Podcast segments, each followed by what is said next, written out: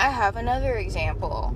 You know, off of the last podcast, this will be very short. So if you didn't listen to introducing Pettiest Parker, I- I'm going to try to summarize it up for you. So, long story short, I came online and after chatting with someone for about 20, 30 minutes with no tips from them, they haven't been in my room for three months. They've been in and out, but they haven't been speaking. They haven't tipped shit since July when I first put my braids in. They decided to try to tell me how to do my job, how to earn more tokens by, you know, reminding people how to tip me. You know, basically that, you know, telling people you can do better type shit. You know you can do better than that. You know you can tip me more than that. You know, you know, one token, that's all you got. You know, like that type of shit. And so then another person chimes in on another site because they hear me talking about it. And so suddenly they're they're also trying to tell me how to do my job. So so long story short, I have a small anecdote for you. I scheduled a drop off for my car on Friday. Last Friday, I scheduled a drop off for my car. It is currently Tuesday. Even though I scheduled this drop off, left my phone number, and told them I would be leaving my car, they haven't called me back. They haven't called me back about not dropping off my car. Why? Because, no, you know, like they. Un- mm they understand their value. You know what I'm saying? And I literally, uh, unless I guess if you make an appointment with the dealership, I feel like they have specific people set in place to bug you about your appointment. But I wasn't going to a dealership. And, quite frankly, no time have I ever set an appointment for my car and missed it. Have they called me? in various car places have they called me to see what's going on you know hey uh, everything all right just calling and check on you your appointment was at such and such you know uh, hair appointments i haven't had a hair appointment in a while but when i did i can tell you this much when I didn't show up or if I was late, they not calling me, hey, where you at? Nah, there's just a fucking late fee, and you know that. There's a no show fee, and you know that. You know what I mean?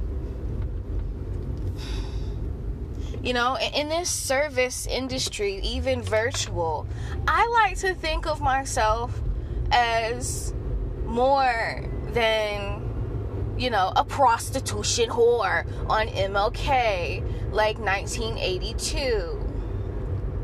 I like to think of myself as more than that. You know, I, I like to think of myself as much more than someone that has to come, hey, baby Hey, baby, you looking for a good time? Hey, baby, want to have a good? You want to lap dance, baby? You want me to suck your cock in the car, baby? I like to think of myself as higher than that, and that's literally what I feel like people are equating me to when they want me to penny pinch and, and drag and you know and squeeze tokens out of people. I feel like they're thinking I'm supposed to just I don't I don't fucking know. Like I really I would really like to know. I would really like to know like like what goes through people's heads. Like especially because both of these individuals don't know me from a can of paint. I say they don't know me from a can of paint because this is one, like the one that tipped me three months ago, as I mentioned in the last podcast, that was his first time chatting with me in three months. The one that wanted to tell me how to do this on Strip Chat, I ain't never seen before in my life. And so I had to read them both for filth and tell them, you know, I- I've been doing this for a year and a half. I understand that I'm not in a high rise apartment. You know, I'm not living a luxe life. But what I am doing is I am able to make much more money than I ever was in a 9 to 5 whether you realize it or not. I understand. You're looking at this leaderboard. At the time, my highest tipper on Strip Chat was 20 tokens. My highest tipper on Chaturbate was 73 tokens. So I get it. You're looking at this leaderboard and you're thinking to yourself, yeah, she deserves much, much more than that, but I'm not gonna give it to her. So, so let me tell her how to get it from other people.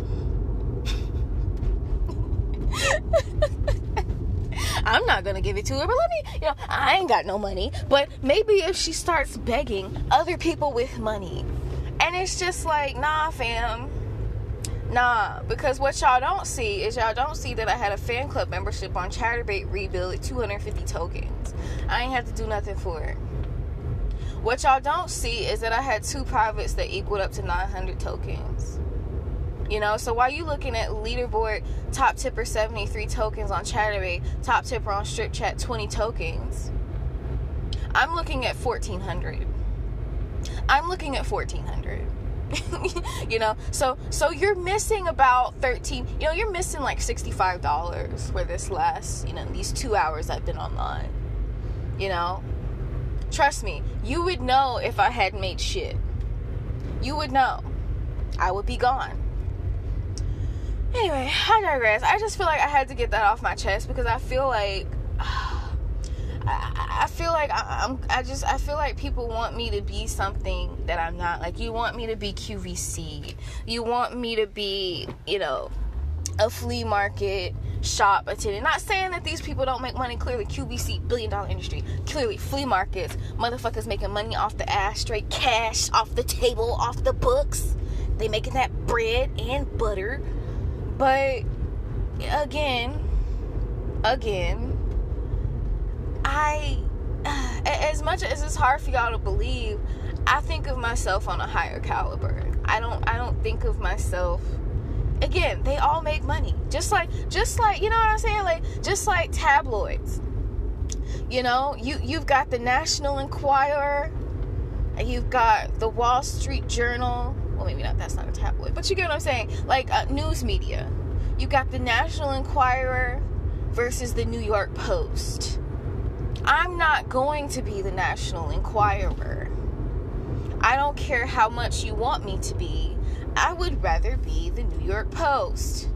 Quite frankly, I would honestly rather be Our State, which is a North Carolina magazine that's been in print for quite some time. And all they do is post the best of North Carolina. So I don't even want to be a daily publication. I'm going I want to be a monthly uh, publication that's carefully curated. The value is understood. The time is taken to fuel and invest and, and really, you know, you know, love up on this magazine. Even, you know, and, and the crazy thing about our state magazine, it don't even be selling a bunch of fucking copies. It don't even be selling a bunch of fucking copies. A certain type of people, a certain small percentage of people get and subscribe to that magazine. And that's how I feel about me as a brand.